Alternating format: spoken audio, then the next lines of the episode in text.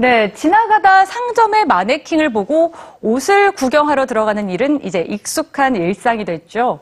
더구나 사람의 미세한 표정과 행동까지도 모방한 마네킹들이 등장하면서 놀라움을 자아내고 있습니다. 인간과 똑 닮은 이 가짜 사람들 어떻게 탄생했을까요? 뉴스지에서 들여다봅니다.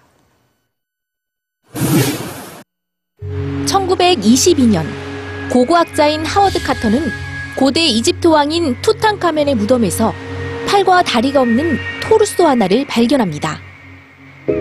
왕의 옷을 걸치고 있던 이 토르소는 투탕카멘 왕의 생전 모습을 가늠하게 했죠. 중국 진시황 무덤의 흙으로 만들어진 병사들은 실제 사람처럼 채색까지 돼 있었다고 하는데요. 사실 인류는 아주 오래전부터 인간과 닮은 형상에 대한 환상이 있었습니다. 그리고 이런 인간의 욕구에 의해 탄생한 산물이 바로 마네킹인데요.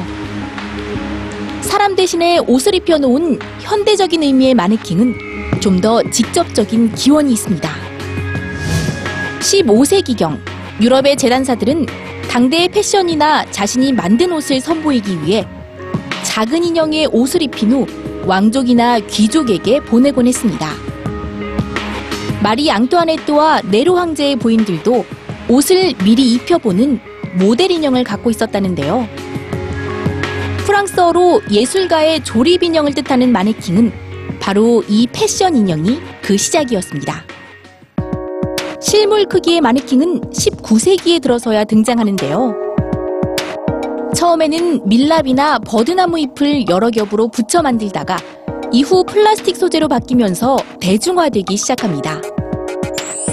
1940년대에는 내구성이 강한 섬유유리가 플라스틱을 대체하면서 마네킹은 피부와 속눈썹, 머리카락 한 올까지 진짜 사람을 닮아가고 있는데요.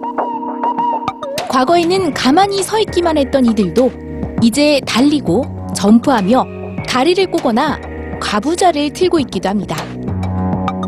이처럼 마네킹의 소재와 포즈는 시대에 따라 달라져 왔지만 변하지 않은 것이 하나 있습니다. 바로 그들의 몸매입니다.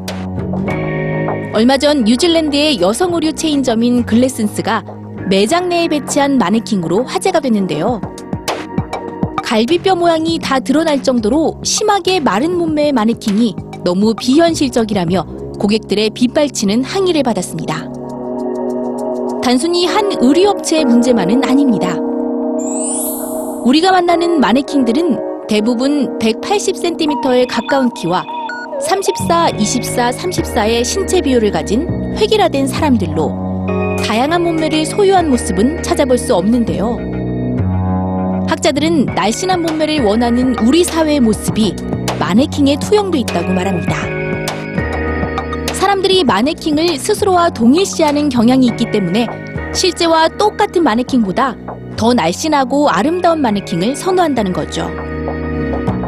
인간의 욕구로 인간을 모방해 태어난 마네킹이 어느새 우리와는 다른 사람이 돼가고 있는 겁니다. 지난해 영국의 데브햄즈 백화점은 대다수 고객의 실제 사이즈를 반영한 마네킹을 전시했습니다. 스위스 자선단체 프로인퍼미스는 장애인들의 체형을 그대로 본따 만든 장애인 마네킹을 선보이기도 했는데요.